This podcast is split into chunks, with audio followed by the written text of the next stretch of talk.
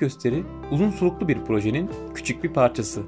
Hayatın her gün yeniden yazılan bir gösteri olduğu bu dünyada iktidar peşinde olanları değil, iktidar odaklarına rağmen kendilerine alternatif bir yol çizenleri sizlerle buluşturacağız. Bu yolculuğumuza Rasim Özgür Dönmez ile birlikte birbirinden değerli ve farklı konuklarımız bizlere eşlik edecek. Keyifli dinlemeniz ve hayattan keyif almanız dileğiyle.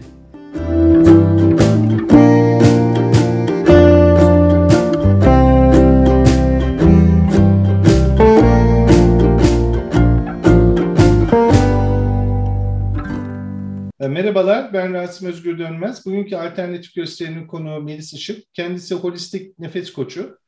Çok ilginç bir hayatı var. Niye ilginç bir hayatı var diye soracak olursanız kendisi kurumsal hayattan başarılı şirketlerde çalışırken bırakmış ve nefes koçu olmuş. Ve ondan sonra da e, bütün hayatını e, bir şekilde bu yönde düzenlemiş birisi. Biz de sizinle tanıştırmak istedik. Hoş geldiniz Melis Hanım. Merhabalar, hoş bulduk. İlk sorudan başlayayım. Kendinizden kısaca bahsedebilir misiniz? Tabii ki. 89 ee, yılı İstanbul doğumluyum. İstanbul Anadolu yakasında doğdum, büyüdüm, yetiştim. Üniversite zamanlarıma kadar Anadolu yakasındaydım. Ee, üniversite zamanında Avrupa yakasını öğrenmeye başladım. İlk e, lise yıllarımda kendimi daha derin keşfetmeye başladığım bir yolculuğum oldu. Ve daha sonrasında kişisel gelişimler, öğretiler, e, aileme sorduğum bazı şeyler yolculuğunda e, üniversite hayatım ve sonrasında nefes koçluğuna adım adım ilerlemeye başladım diyebilirim.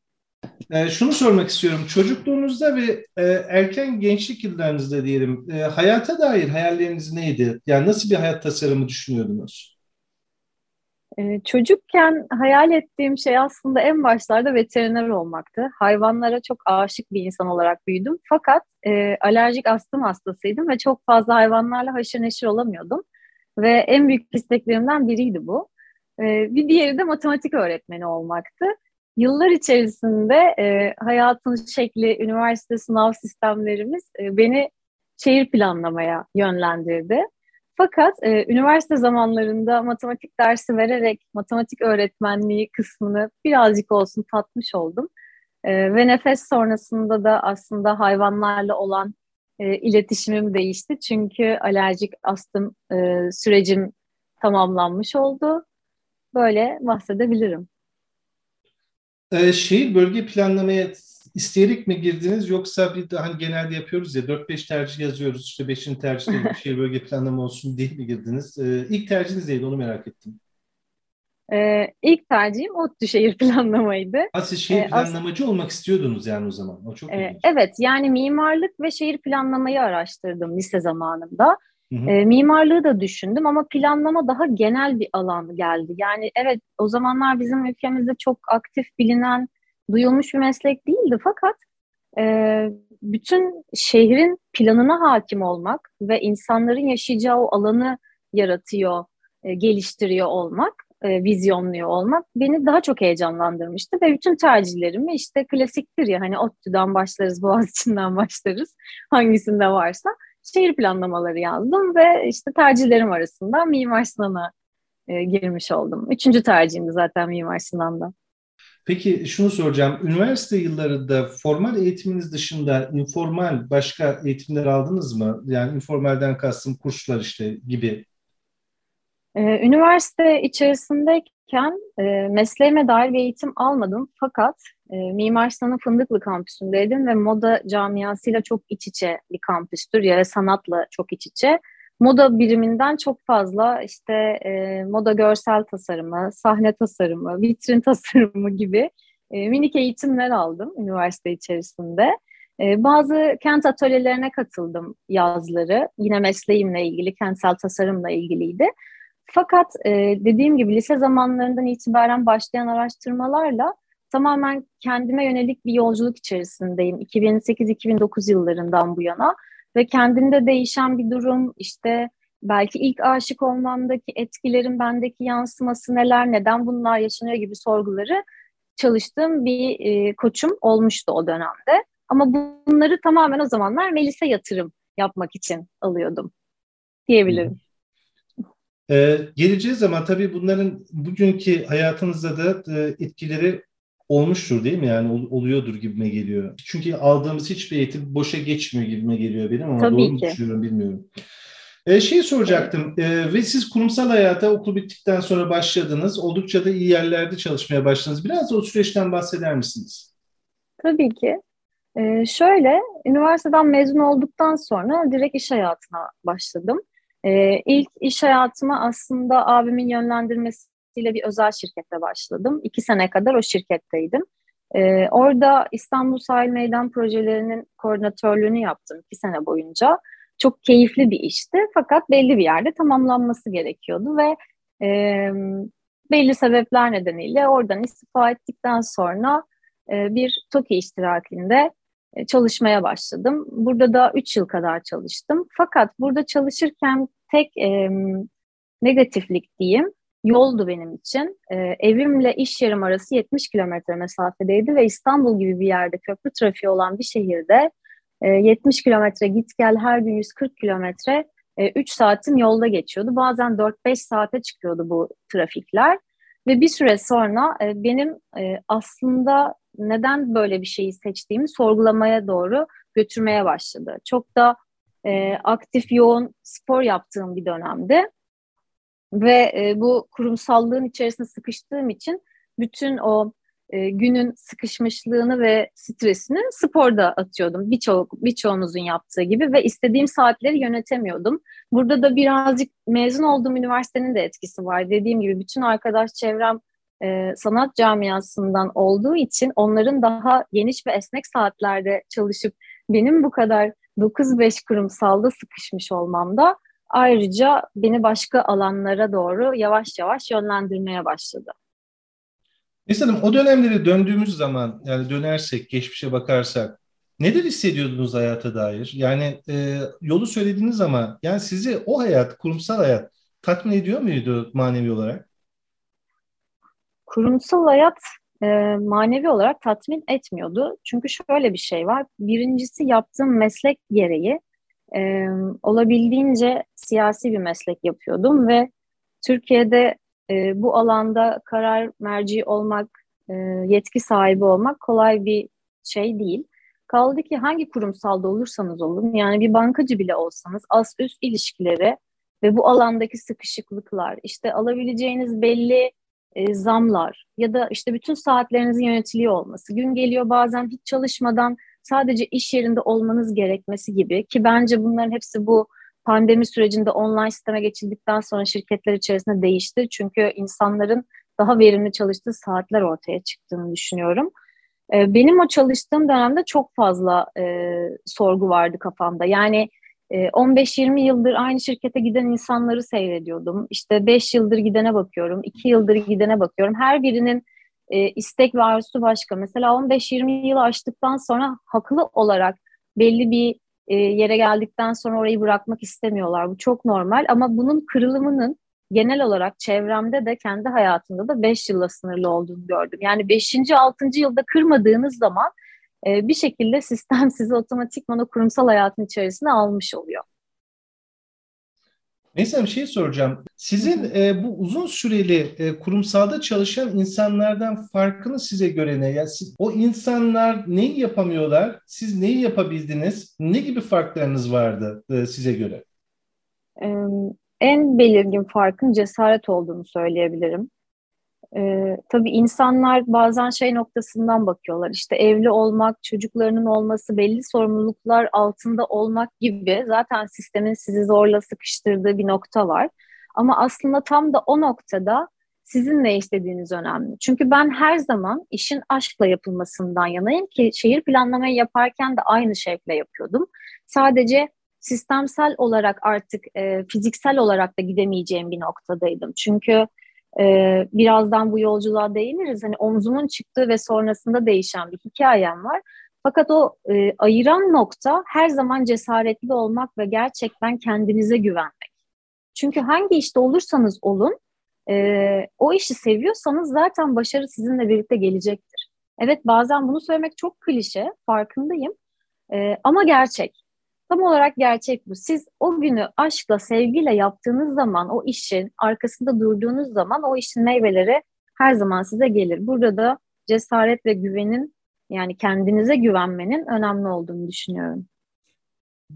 Peki e, farkındalık önemli mi? Yani birçok bir işte belki cesaret vardır ama e, bulunduğu hayattan da memnun olabilir, o stresten.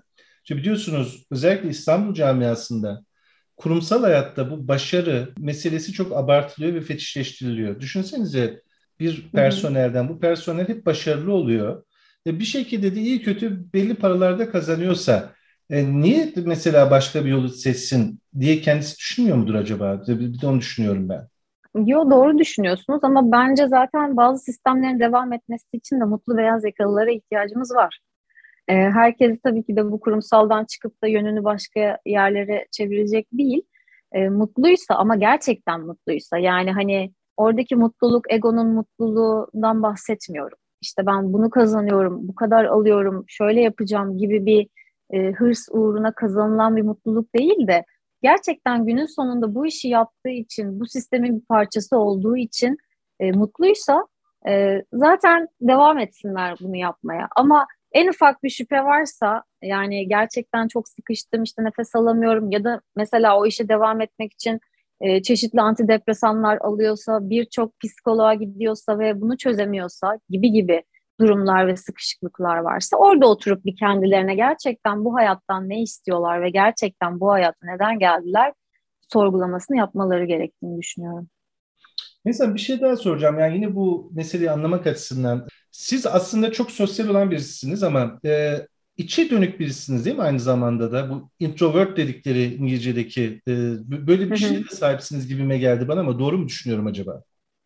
E, doğru düşünüyorsunuz. Yani tabii ki de sosyalleşmeyi çok seviyorum. E, sosyal ortamları tercih ediyorum. Fakat e, günün sonunda benim evim mesela benim kendi mabedimdir. E, ve birçok insanın da böyle olması gerektiğini düşünüyorum. Kendi içinize dönebildiğiniz, kendinizle kalabildiğiniz alanlar yaratmak. Belki bazen işte bir gün boyunca telefon, sosyal medya, televizyon gibi alanlardan uzak durmak. İşte bazı küçük inzivalar yapmak.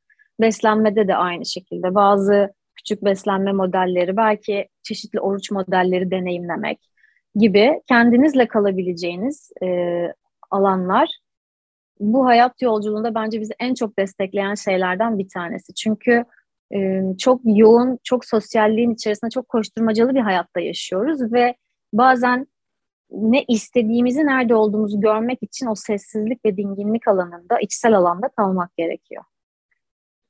Biraz da bu nefes işine gelelim. De, o süreci anlatır mısınız? Bir e, sakatlanmanız olduğunu söylemiştiniz ama süreci de anlatırsanız ben çok sevinirim. Şöyle oldu. E, dediğim gibi kurumsalda çalışmamın 5. yılıydı ve çok da aktif spor yapıyordum o dönemler. E, fitness yapıyordum. E, dediğim gibi gün içerisindeki yoğunluk, stres ve akşam gidip o bütün o stres ve yoğunluğu ben sporda boşaltan bir insandım. O zamanlar bildiğim yöntem buydu çünkü. Yine bir gün spordayken e, omzum çıktı. E, bir omuz sakatlanması yaşadım ve öncesinde de aslında çok minik bir iş yerinden şöyle bir 5-6 günlük kaytarmak için bir grip olmayı dilemiştim ama bana daha büyük bir e, etkiyle geldi kendisi. Omzum çıktı ve sonrasında bir 4-5 ay kadar işe gidemedim. Çünkü travmatik bir vakaydı ve süreci uzun sürdü. iyileşmesi, tedavisi. Derken bu süreç içerisinde fizyoterapistim yani onun da buradan kulakları çınlasın Pelinciğimi e, bana nefesten bahsetti. Ve ben e, çok uzun yıllardır işaretleri takip eden bu hayatın içerisinde işte niye varız günlük bana gelen işaretleri e, okumaya başlayan bir insan olarak Aa bir dakika hemen bakayım dedim. İşte nefesi araştırdım. Baktım ilk kamp doğum günüme denk geliyor. Hemen kendime hediye etmek istedim bunu hediyeyi değerli bulurum. Özellikle insanın kendine aldığı hediyeyi değerli bulurum. Bu kendinizde olan ilişkiniz, bağlantınız, kendinize verdiğiniz değer alanını da gösterir. Birinden beklemek değil ama kendi kendinize bu alanı açmak. Ve doğum günüm müthiş bir işaretti benim için. Dedim ki tamam ben buna gidiyorum ve bu yılki doğum günü hediyemi gerçekleştiriyorum. Ve fizyoterapistim de benimle birlikte geldi o kampa. Çok keyifli, güzel bir süreçti. Öncesinde de bir seans aldım. Ee, nasıl bir yere gittiğimi görmek için nasıl bir deneyimden geçeceğimi anlayabilmek için. Çünkü e, kurumsal hayatın bize en güzel kattığı şey muhteşem, kontrolcü ve mükemmeliyetçi bir insandım. Öncesinde görmem gerekiyordu bunun nasıl bir şey olduğunu. Ve ilk seansta e, kendi adıma değişik bir şey yaşadım. Bu iş için burada olduğumu ve aslında yolumun böyle devam etmesi gerektiğinin farkına vardım diyebilirim. Aslında fiziksel, zihinsel, ruhsal üç boyuttan da etki ediyor. Fakat benim ilk seansım birazcık bana göre etkiliydi ama herkes de böyle olmak zorunda değil. Hani herhangi bir anlamda yüklemeyelim. Sonrasında yolculuk nefesle başladı. Ee, ilk kampıma gittim ve ardından tüm e, eğitimleri satın aldım ve o süreçte de işi nasıl bırakabilirim düşüncesine girerken de iş yerinde güzel yaptığı bir güzellikle e, küçülmeye gittiler ve bazı insanları çıkartacaklardı ve ben bu süreçte bir gönüllü olarak dedim ki tamam bu da bir işaret istediğim e, bütün sistemler sağlandı tazminatımı da alarak gönüllü bir şekilde her iki tarafında razı oldu bir işten ayrılış gerçekleşti ve e, o iş döngüsünü gerçekten şehir planlamayı kapattığım bir dönem yaşadım. Sonrasında da yolum e, nefes eğitimleriyle bayağı uzun bir süre devam etti. Yani bir buçuk yıl kadar eğitim aldığım birimde böyle gönüllü her çalışmaya gittim. Ve buradan gerçekten eğer ki bu alana girmek isteyen, böyle alternatif bir alana geçmek istiyorsanız, eğer ki bunun e, bir okulu yok ve gönüllülük esasına dayalıysa e, her çalışmaya gönüllü gidin. Bu yani aylarca olabilir, yıllarca olabilir. Önemli olan oradaki farklılığı görmeniz. Özellikle bunu nefes için söyleyebilirim. Ne kadar çok farklı nefes çeşidi görürseniz, ne kadar çok farklı insanla temas ederseniz e, o kadar çok bilgi edinmiş oluyorsunuz. Çünkü bu yani günümüzde çokça arttı. Hani bir tanelik bir sertifika programı işte bir haftalık programla nefes koçu olmak değil. Gerçekten ona gönül vermek, emek vermek, başka insan modellerini, başka yaşlardaki farklı yaş gruplarından insanların nefes alanlarını görmek e, çok geliştirici bir şey. Özellikle bu alanı seçmek isteyenler için tavsiyem olur bu. Koçluğa ne zaman başladınız? O eğitimlerin hemen akabinde mi başladınız? Şöyle oldu. Eğitimlerin içerisinde aslında e, belli şeyler sayıda insanlarla koçluk yapmamız gerekiyordu. Ve bu bize önerilen 40 kişiydi mesela ilk eğitimde. Ben işte 40 kişide e, en azından 3 farklı kişi olsun denmişti. Ben 40 kişide 38 farklı kişiyle seans yapmıştım. Ve e, yaş grubum 12 ile 85 arasıydı. Çok çılgındı çünkü gerçekten yani o ilk seansta yaşadığım duyguyu ve bu işe olan heyecanımı, aşkımı başka türlü aktaramazdım. Ve bunu orada bir kere daha görmüş oldum. Yani o 38 farklı insana dokunmuş olmak daha bismillah yeni başlamışız işimize. Ee, eğitim alıyoruz, eğitim içerisindeyiz. Ve sonrasında orası bana çok büyük bir katkı sağladı. Sonra ufak ufak başladı işler. Nasıl devam etti diyebilirim. Birazcık e, fısıltı alanıyla hala da o alandan çalışıyorum. İnsanların birbirine tavsiye etmesi üzerine bu alanda devam ediyorum. Ve e, o bir buçuk yıllık sürecin tamamlanmasının sonrasında daha da başka bir farkındalık gelerek daha nasıl diyeyim bu iş benim kurumsalım oldu diyebilirim. Bu iş benim aslında e, ana otut, oturtturduğum hayatımın merkezinde olan net bir şekilde çalışma düzenimin olduğu bir iş oldu. Bir e, üç yıl kadar insanların evlerine giderek çalıştım. Daha sonrasında bir ofis açtım. O da çok tatlı pandemi öncesine denk geldi. Açılışımızı yapamadık. Açtığımız gibi kapattık. ee, sonra bir, bir, bir buçuk sene kadar çalışmadım sanırım. Yani online alana geçtik. Online deneyimler geldi. Olur mu olmaz mı nasıl olur derken ben bütün online seanslarımı ücretsiz açtım pandemide. Çok daha fazla insana faydası olsun diye. Çünkü bu Covid sürecinde akciğere inme hikayesi çok vardı. Ee, ben de daha önce geçirdim bu hastalığı ve ciğer alanını gerçekten düzenli olarak kontrol etmek gerekiyordu. Hastalı, hastayken de hastalık bittikten sonra da. Ve sonrasında ya şu anki yeni normalimiz diyelim. Bu normalde artık birebir yüz yüze seanslar ofisinde devam ediyorum. Harika. Peki bu nefes koşuluna başladıktan sonra hayatınızda neler değişti? E, bireysel hayatınızda. Nasıl bir yolculuk içerisindesiniz şu anda? Bireysel hayatımda her şey değişti diyebilirim en başında. Şöyle söyleyeyim, 4 yaşından bu yana alerjik astım hastasıydım. E, alerjik bronşit diye de geçiyordu ve çok uzun yıllar aşı tedavisi oldum. E, midesi çok hassas bir insandım. Bağırsak sindirimi e, çok iyi olmayan bir insandım. 2014 ya da 15 yılında gluten rahatsızlığından hatta böyle bir bayılma hikayem vardır. E, o dönemler glutensiz beslendim bir 6 ay kadar ama yani Türkiye'de o dönemler glutensiz beslenmek e, zordu. Çok kolay değildi. E, yeni yeni artık günümüzde farklı beslenme modelleri ve alternatif şeyler gelmeye başladı. Buna da ayrıca seviniyorum. Nefesle birlikte şöyle bir şey oldu. E, nefes aslında bedenimizde böyle psikoterapik bir seans gibi çalışan bir mekanizma. Çünkü bilinçaltımızda ve düşünce yapımızda bugüne kadar kodladığımız yani o 3 yaşından itibaren kodladığımız her ne varsa bu alanın bir dönüşümü, bir temizlenmesi oluyor. Bu alanın bendeki dönüşümüyle birlikte benim bağırsak emilimim değişti. Ee, ve çok rahat gluten tüketebiliyorum. Sindirimde herhangi bir sıkıntı yaşamıyorum. Alerjik astımın astımdan eser kalmadı. Ee, burunda küçük bir e, deviyasyon operasyonu yaptırmıştım ve poliplerimi yaktırmıştım. Çok düzenli gittiğim bir doktorum vardır. Nefesten sonra gittiğimde hani her ne yapıyorsan yapmaya devam et çünkü e, alerji sezonunun ortasındayız ve alerjin yok şu an demişti bana. Bu beni en mutlu eden çünkü e, nefese başladığım yıllara kadar her sene ağır ataklar yaşadığım bir süreçti. Hayvanları çok severdim işte programın başında da söyledim veteriner olmak istiyordum fakat hayvanlara dokunamıyorum, tüylerine dokunamıyorum, hapşırıyorum e, işte nefesim sıkışıyor, boğazım şişiyor gibi gibi bir sürü ataklar verirken nefesten sonra bunların hepsi geçti ve benim şu anda bir köpeğim var. Bütün köpeklerle haşır neşirim. Kedilere dokunamazdım üniversite zamanımda ki Mimar Sinan kampüsü kedilerle dolu bir kampüstür. Arkadaşlarım sağ olsunlar hep yanımdan çekerlerdi. Tüm o e, 4 yıllık üniversite hayatım böyle geçti. Bir şekilde kedileri benden korudular, beni onlardan korudular şeklinde. Fakat şu an her birini kucağıma alabiliyorum, öpebiliyorum, sevebiliyorum ve bunların hepsi aslında bilinçaltındaki bir şeyleri nefesle birlikte bırakışımla hayat alanıma gelmiş şeyler. Tabii ki de enerjim, auram değişti. E, hayata bakış açım e, olabildiğince pozitif bakmaya çalışan bir insandım ama o toksik pozitiflikten değil de gerçekten e, pozitif bakma alanına geçtim diyebilirim. İşte yalandan yere mutlu olmak değil de mutsuzken de mutsuz olmayı bilmek. İşte bugün ben üzgünüm dediğimde ağlamak istiyorsam ağlayabilmek ya da gülmek istiyorsam gülebilme alanlarına çok şükür ki nefes sayesinde geçiş yaptım.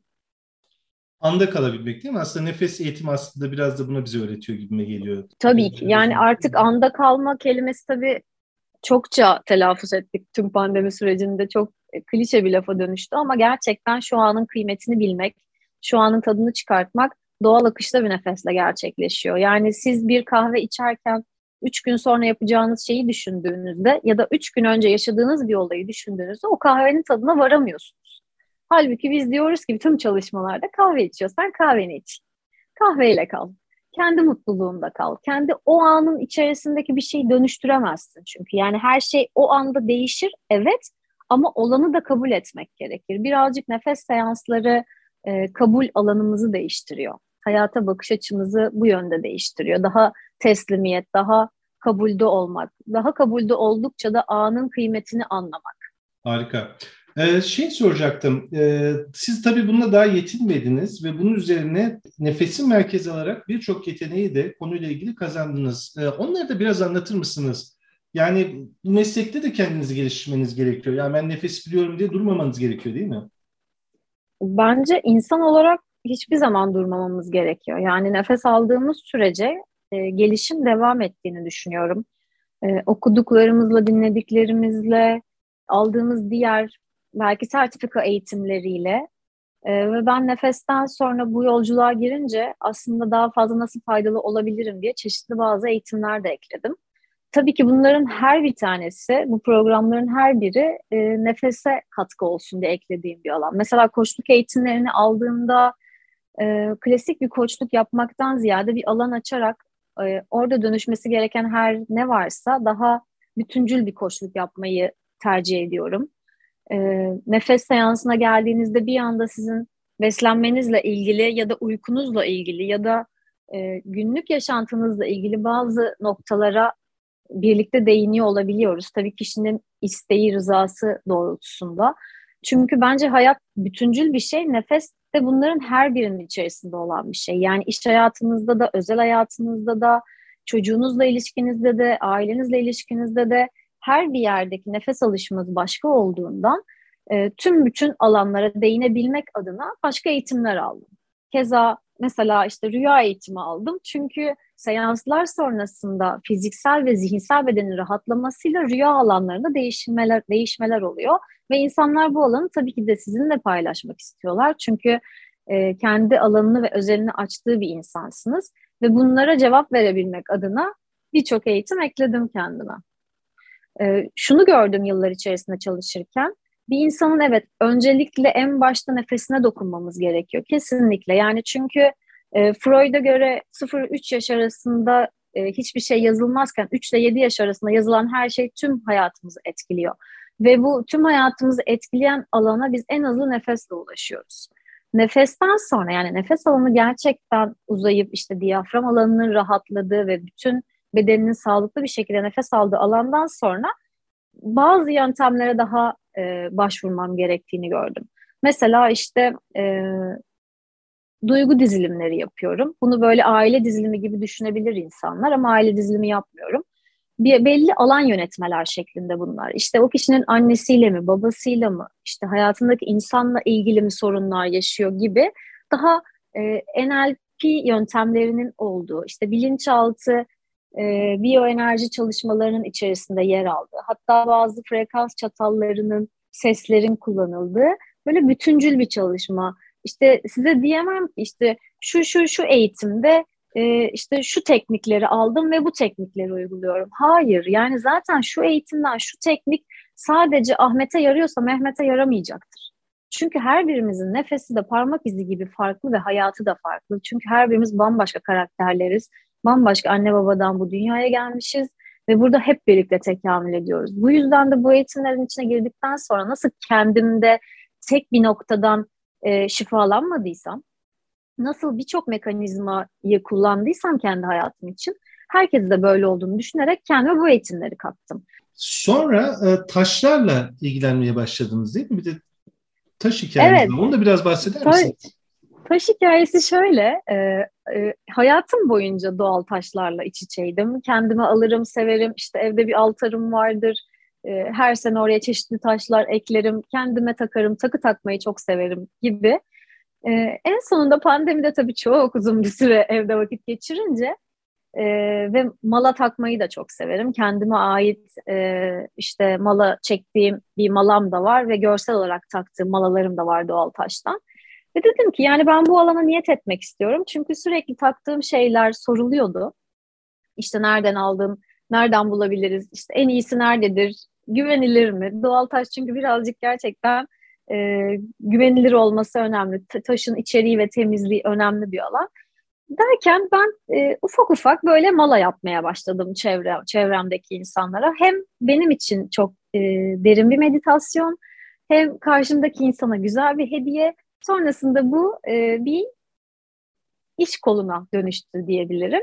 Ve şu anda e, çok küçük, daha hala çok minik bir bebek kendisi. Ufak ufak büyüyor. İsteyenlere özel e, işte haritalarına göre. Mesela harita eğitimini nerede kullanacağım diyordum. Burada kullanıyorum. İnsanların elementlerine göre, e, sentez ve işte gölge burçlarına göre malalar tasarlıyorum. E, burası ilerleyen zamanlarda daha da genişleyecek bir alan. Aldığım diğer eğitimlerin e, faydalı noktaları da burada paylaşılacak. Çünkü e, bir şeyi önce kendimde denemeden e, ifade etmeyi ve paylaşmayı pek sevmiyorum. E, uzun yıllardır e, ayurvedik bazı ritüeller yapıyorum kendime ve bunların da faydalarını görmeye başladım. E, bunlar da ufak ufak dediğim gibi bu alandan, taşlarımı şu an paylaştığım alandan herkesle paylaşmaya başlayacağım. Oh, harika. Çok teşekkür ediyoruz. Valla çok keyifli bir sohbet oldu. Ağzınıza sağlık. Ben teşekkür ederim. Beni buraya davet ettiğiniz için de ayrıca teşekkür ederim. Platformunuz çoğalsın, büyüsün, ışıklarla da olsun diliyorum. İnşallah. Çok sağ olun.